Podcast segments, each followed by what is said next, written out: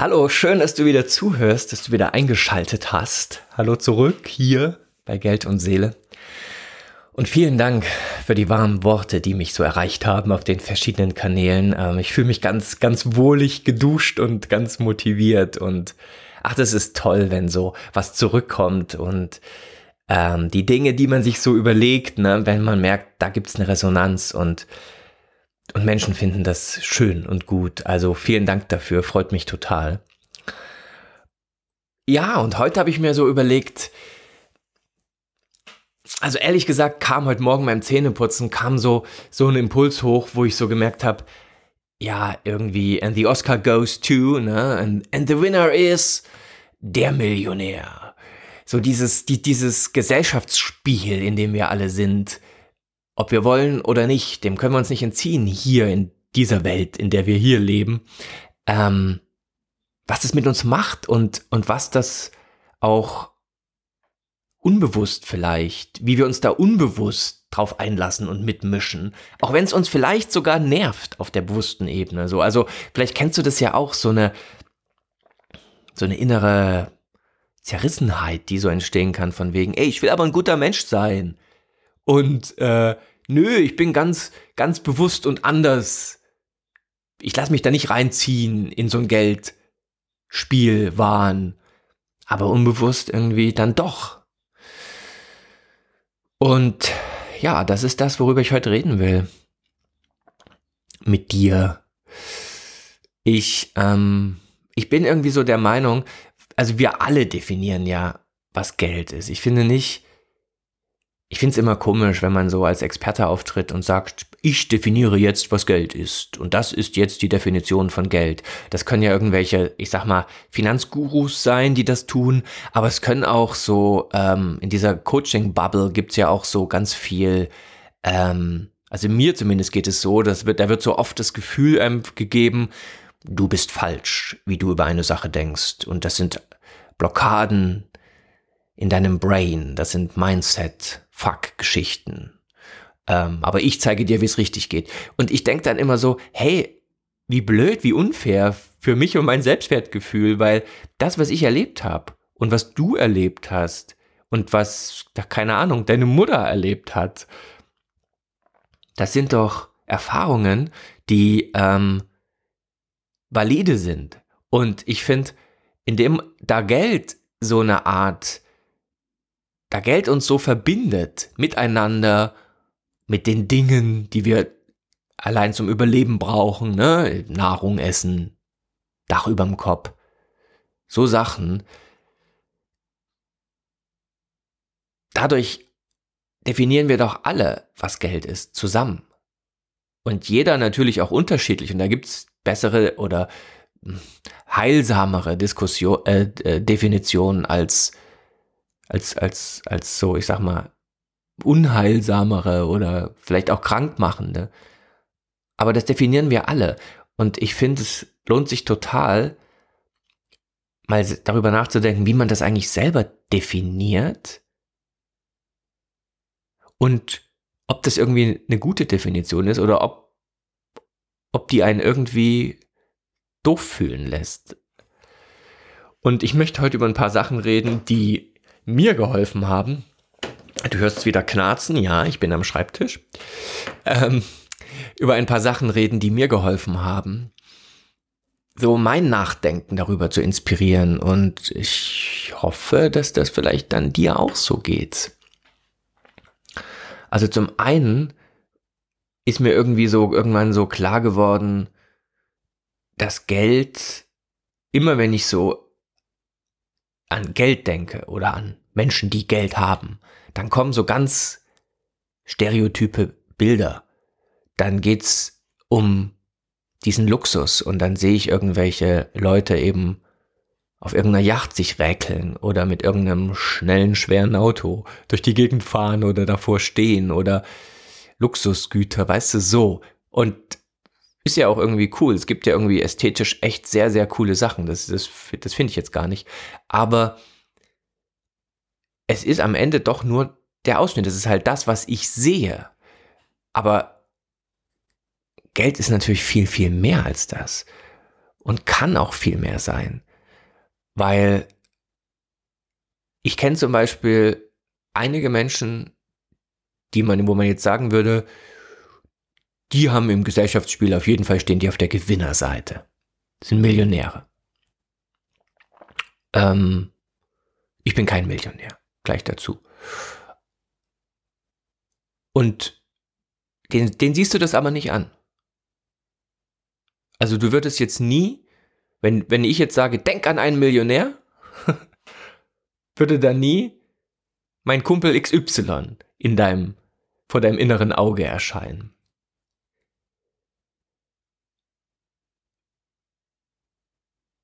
Und trotzdem würde man ja irgendwie sagen, also trotzdem ist ja so, dass er oder sie es natürlich sind und in, dieses, in diesen ganzen Pool mit reingehören.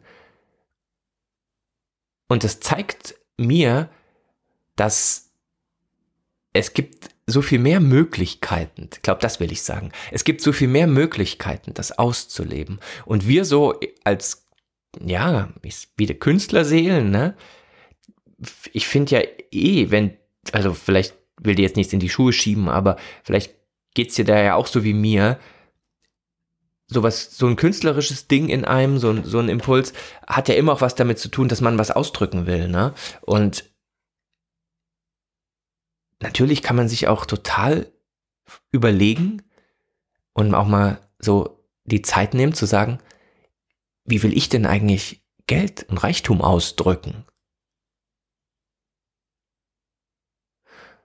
Und es gibt zum Beispiel für mich persönlich ist die Priorität, ich so rückblickend kann ich das sagen, da war mir das noch nicht so klar, aber jetzt habe ich das eigentlich ziemlich klar.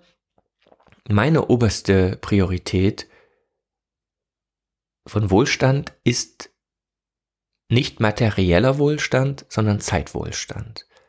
Ich bin ein Typ, der, also ich bin sehr freiheitsliebend. Ich brauche immer so das Gefühl, autonom handeln zu können ich hasse das, wenn ich irgendwie abhängig bin und hatte immer schon so den Impuls, ich will so nach meinem eigenen Rhythmus leben. Ja, das ist, glaube ich, ein gutes Wort. So diesen eigenen Rhythmus zu spüren, zu leben und nicht ähm, da nicht so reingequatscht bekommen, von was ich jetzt wann zu tun habe und wie und was und so.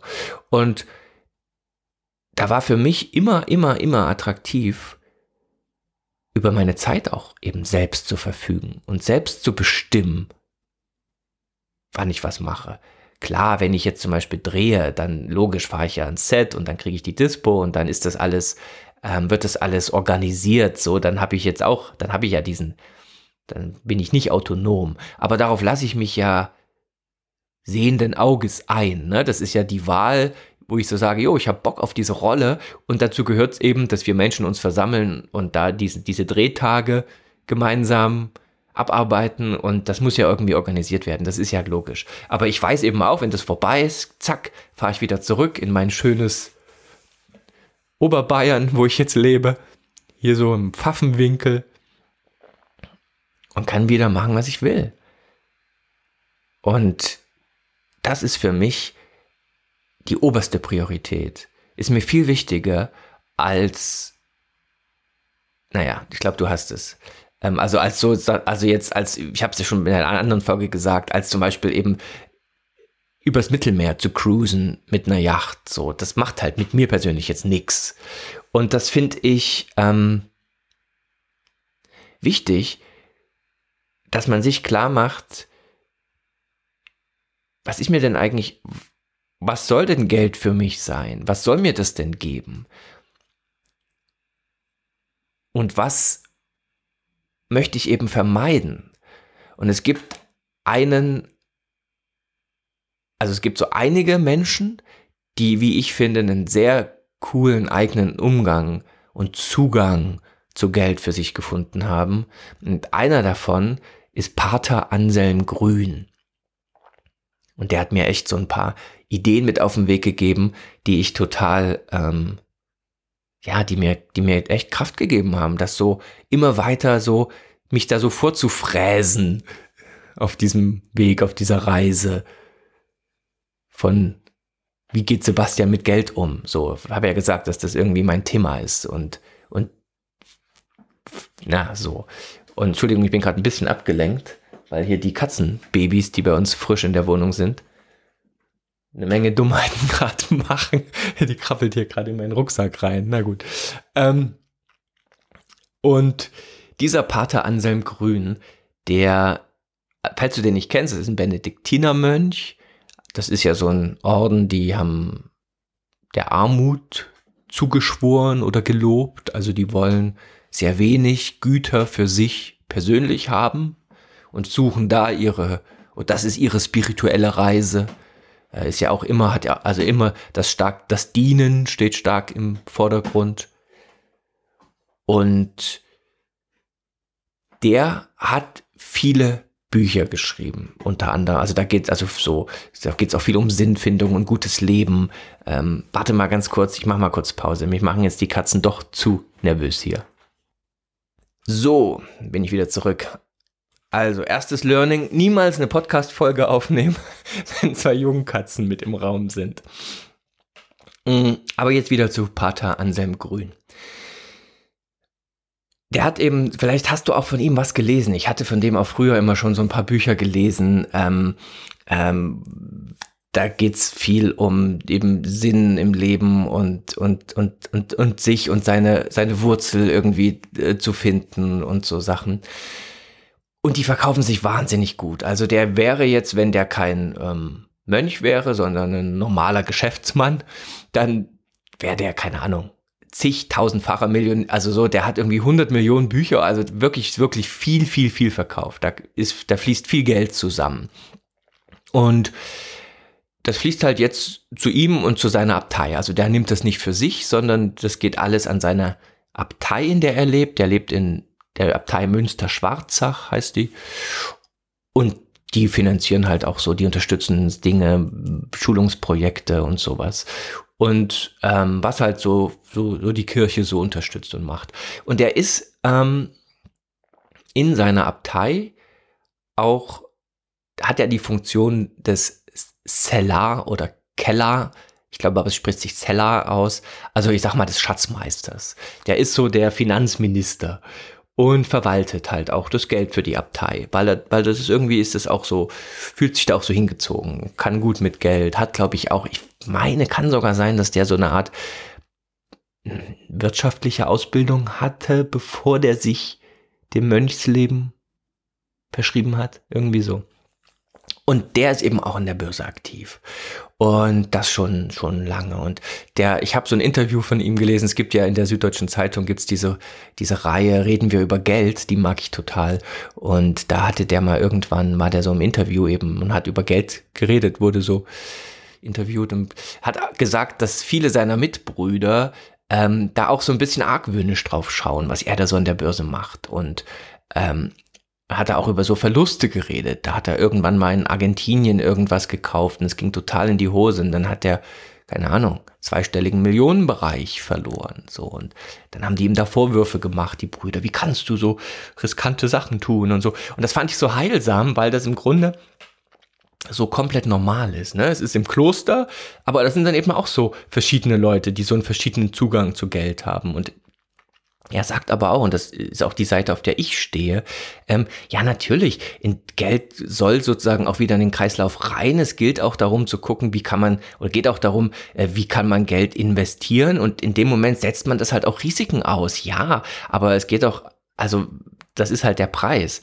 Und was er halt gesagt hat, es war so ein Satz und den fand ich so wunderschön. Er sagt, er findet oder er merkt für sich ist die große Aufgabe, und sein Ziel, sich die innere Freiheit gegenüber dem Geld zu bewahren. Und er meinte so, er ist jetzt, keine Ahnung, ich schätze mal, der ist so Mitte 70, ähm, dass er immer noch an dieser Aufgabe auch arbeiten muss. Dass er als Mensch immer auch noch merkt, wenn er irgendwie mit Geld zu tun hat und investieren und Börse, dass in ihm diese niederen Triebe getriggert werden.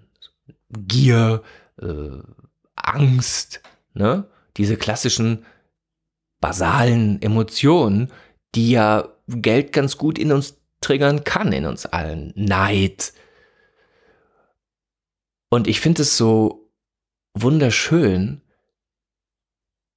diesen Satz, ich möchte mir die innere Freiheit gegenüber dem Geld bewahren. Und ich kann für mich ganz klar sagen, es gab wirklich einige Phasen in meinem Leben, die dunkel waren und äh, auch viel zu lang waren, wo ich eben gar nicht diese innere Freiheit gegenüber dem Geld hatte. Und damals aus so Mangel heraus und jetzt, wo ich eben selber so handwerkliche Dinge gelernt habe, die mit Börse, Kapitalmarkt und so zu tun haben, sind das auch häufig Sachen, die mit Gier, wo ich merke, da wird Gier getriggert in mir. Oder ja, da empfinde ich Gier als Gefühl. Ja, will ich mehr. Wenn ich jetzt hier noch mehr Geld, dann könnte ja noch mehr. So. Und es ist halt so eine innere Schulung, das zu tun, also zu investieren, jetzt in meinem Fall zum Beispiel. Und trotzdem darauf zu achten, sich die innere Freiheit gegenüber dem Geld zu bewahren. Und ich denke zum Beispiel dann manchmal jetzt noch so ein kleines Side-Deck. Ich stelle mir manchmal vor, ja, ist verrückt, ne? Geld ist in dem Moment, gerade in dem Moment einen Wert, wo mindestens ein anderer Mensch in meiner Nähe ist. In dem Moment, wo ich allein auf einer Insel bin, verliert Geld komplett seinen Wert. Wenn du da mit einer Kiste sitzt voller Geld, hast du trotzdem ein Problem. Weißt du, wenn kein Wasser und nichts zu essen und so. Und ich finde, das muss man sich irgendwie oder darf man sich immer mal wieder klar machen, dass das in dem Moment nur einen Wert bekommt, wo mindestens ein anderer Mensch da ist, weil man dann eben so Dinge miteinander regeln kann.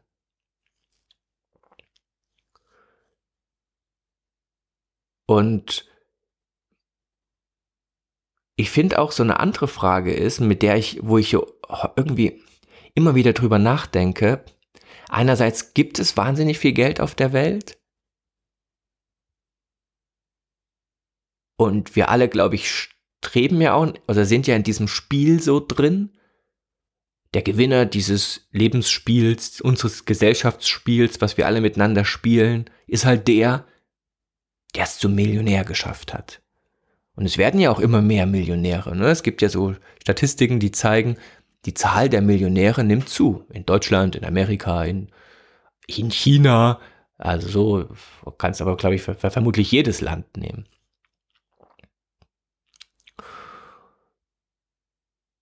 Und das Lustige ist ja in dem Moment, wo zum Beispiel, ich denke dann, was ist jetzt, wenn es eigentlich alles, wenn es nur noch, wenn es jeder Mensch Millionär wäre? Wäre das dann noch attraktiv oder müsste man dann sagen, ah, jetzt will ich aber Milliardär werden, damit ich in diesem Spiel wieder vorn bin, die Nase vorn habe.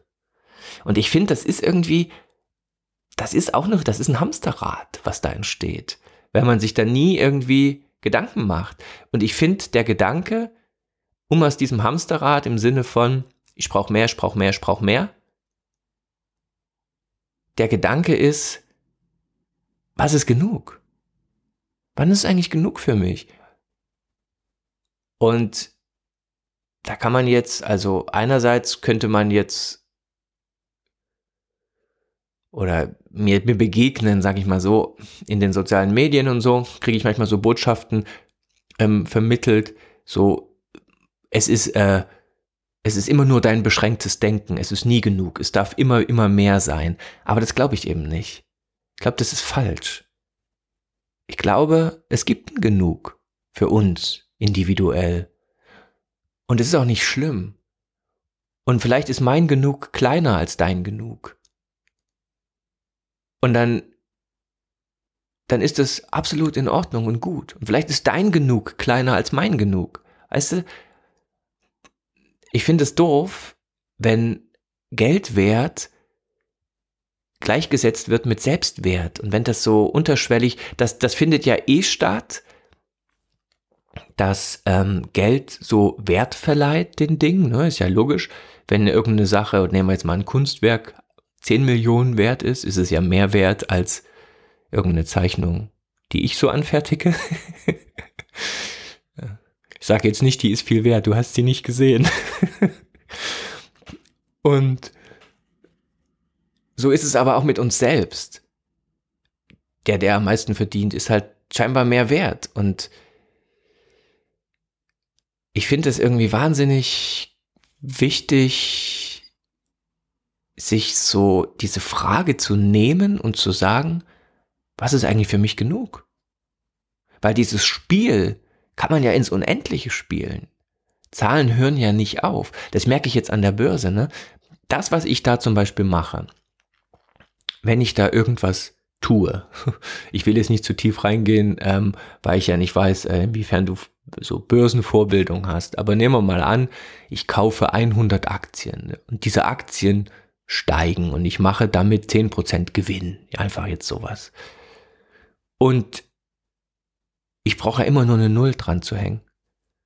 Ich kaufe 1000 Aktien, mache ich 10% Gewinn. Ich kaufe 10.000 Aktien, mache ich 10% Gewinn. Und der Gewinn wird aber natürlich immer mehr, weil 10% von 100 sind 10, 10% von 1000 sind 100, 10% von 10.000 sind 1000, ne? also so, you name it. Und ich mache aber nicht, ich, ich verbringe nicht mehr Zeit mit dieser Tätigkeit. Also ob ich jetzt 100 Aktien kaufe oder 100.000 Aktien, ist für mich kein anderer Aufwand. Ist vielleicht mental eine andere Herausforderung, weil ich äh, dadurch auch mehr Geld riskiere. So, das merke ich auch, dass das Mentale die viel größere Herausforderung ist. Also so dieses innere Spiel mit Geld. Aber du kannst dieses Spiel ist dadurch, dass Zahlen ins Unendliche gehen, also theoretisch, ist es aber auch ins Unendliche möglich. Und ich finde, was soll das, wenn man sich dann nie die Frage stellt, will ich, will ich Teil von einem Spiel sein, was ins Unendliche steigerbar ist, theoretisch, hängst du noch eine Null dran, hängst du noch eine Null dran. Das ist doch auch bloß eine Karotte vor meiner Nase, die ich mir irgendwie wahrscheinlich am Ende sogar selber noch die, die, die, den Stock, die Angelrute oder was auch immer halte, damit so vor meiner Nase. Es ist doch viel, viel gesünder, finde ich. Und da bin ich wieder bei dieser inneren Freiheit gegenüber dem Geld zu entwickeln, zu bewahren. Ist doch viel gesünder, sich die Frage zu stellen, was ist denn mein Genug? Und es gibt ja auch von Gandhi diesen Spruch, There's enough for everyone's needs, but not for everyone's greed. Entschuldige für mein Honk-Englisch. Also es gibt genug für die Bedürfnisse aller, aber eben nicht für die Gier aller. Weil die Gier ist ja auch so, glaube ich, im Gefühl, das ist halt steigerbar ins Unendliche. Ich glaube, Bedürfnisse sind nicht steigerbar ins Unendliche. Bedürfnisse können gestillt werden. Und das ist eben so die Überlegung, die mich dahin geführt hat zu sagen, hm, willst du jetzt reich werden? Bis wohin? Warum? Wofür? Wofür soll dein Reichtum da sein? Soll er da sein, um, dein, um, um ihn zu zeigen? Damit andere mich sehen in meinem Reichtum? Und ich dann eine Selbstaufwertung empfinde? Fühlt sich irgendwie abhängig an. Dem Blick der, abhängig vom Blick der anderen. Und ich habe so gemerkt, das, was ich anstrebe und was mich erfüllt, ist eben dieses, ist etwas, was ich als finanziellen Frieden dann mal bezeichnet habe, definiert habe oder wo ich so dieses Wording gefunden habe und dachte, boah, Geldfrieden. Was für ein schönes Gefühl, im Frieden mit dem Geld zu sein. Ich komme also komme aus der DDR, ne, bin da aufgewachsen in einem System, das wurde ja nicht auch umsonst die Mangelwirtschaft genannt. Also mir ist dieses Gefühl schon vertraut. Das ist irgendwie nicht genug und es könnte mehr sein und nun auch durch, durch die beiden Weltkriege und meine Großeltern, also irgendwie in meiner Familie wurde auch, war viel sozusagen verschwunden und Existenz weg. Und da gibt's auch, glaube ich, so ein innerfamiliäres, so ein bisschen den Genen drin, so ein Narrativ und von Existenzangst. Also das, das habe ich sozusagen auch in, aus meiner Familie übernommen. Und das durfte ich aber regelrecht heilen. Also da werde ich, also da müssen auch noch Folgen kommen dazu, weil das ist ein ganz wichtiges Thema. Mm, jetzt will ich erstmal nur eben sagen, ja, ich finde es attraktiv persönlich, im finanziellen Frieden zu leben. Und ich weiß ja nicht, wie was wie es jetzt für, für dich ist oder so, aber mir persönlich gibt der finanzielle Friede halt so die Grundlage, die Basis dazu, um zu sagen, geil, und jetzt gehe ich meiner Kreativität nach und meinen künstlerischen Äußerungen. Und für mich so ein Podcast jetzt aufnehmen, ist für mich auch eine künstlerische Äußerung. Sag jetzt nichts. Ich meine es jetzt nur als äh, kreativ, weißt du, so als kreative Äußerung. Ich behaupte hier nicht, dass ich gerade große Kunst mache. Mm. Und da gibt's ja zum Beispiel auch, ich habe dann auch so gedacht, es gibt doch, wenn man so Lotto spielt, ne, da gibt's doch immer diese zwei Möglichkeiten. Entweder du machst einen Lottogewinn oder es gibt diese Sofortrente. Und irgendwie fand ich, habe ich immer so gedacht, eigentlich ist doch die Sofortrente viel geiler kriegst du 5000 Euro oder was die dann ist und hast die ein Leben lang. Ein Leben lang 5000 Euro. Was, also ich habe hab mir so überlegt, was, wie würde ich mich fühlen, wenn ich diese Sofortrente hätte und wüsste, egal was passiert, egal was. 5000 Euro. Monat für Monat für Monat. Heißt ja nicht, dass ich darüber hinaus nicht auch noch Geld verdienen kann. So, aber weißt du, diese Grundversorgung kommt so rein. Und wie würde ich mich fühlen, wenn ich diesen Lottogewinn hätte? Ich sage jetzt mal 9,83 Millionen, der Jackpot oder 13,21 Millionen oder was auch immer. Ich glaube, der äh, Jackpot gibt einem so ein, so ein Instant Euphorie. Wow! bin von 0 auf 100 in zwei Sekunden. Aber ich glaube, wenn man da nicht anfängt, ähm, innerlich zu arbeiten, mit, was diese neue Realität plötzlich für, für einen bedeutet, ist ja sofort die Angst da. Und was ist, wenn das wieder weg ist? Wenn ich wieder zurückfalle? Zurück auf Los, auf Anfang. Und ich fand halt, der Frieden ist größer für mich mit der Sofortrente. Und ich habe mir jetzt ein bisschen über die Börse sowas erschaffen. Ähm, und ich weiß noch nicht so genau, wie weit ich eigentlich hier darauf eingehen kann. Aber da kannst du mir auch gern mal eine Rückmeldung geben, ob dich das interessiert, dass ich auch so ein bisschen tiefer, dass ich vielleicht auch so das eine oder andere Börsenwissen vermittle. Da bin ich mir so ein bisschen unsicher. Äh, also da würde, würde mich wahnsinnig freuen, natürlich auch so ein bisschen zu hören, wo ist denn da das Interesse und, und, und oder eben nicht. Aber diese Sofortrente, die sorgt ja eben für dieses Gefühl von finanziellem Frieden. Und ich habe noch so ein anderes Bild, ist mir so ähm, begegnet, wo jemand meinte, oder von Sauerstoffgeld geredet hat, dieses Wording benutzt hat. Und das fand ich auch toll, wo ich dachte, ah, wenn Geld wie Sauerstoff um einen herum ist. Also wenn ich jetzt zum Beispiel hier in meinem schönen Oberbayern Pfaffenwinkel ähm, aus dem Haus gehe und da hinten sind gleich, äh, ist gleich so, so was Waldiges, kann ich schöne Luft atmen. Das liebe ich. So, wenn es vielleicht auch frisch geregnet hat, so schöne, feuchte Waldluft. Weißt du, so. Aber ich würde ja nie auf die Idee kommen, irgendwelche Fässer mitzunehmen und diese Luft da rein zu pressen und mir sie in den Keller zu stellen, weil sie könnte ja morgen nicht mehr da sein. Aber das machen wir mit Geld.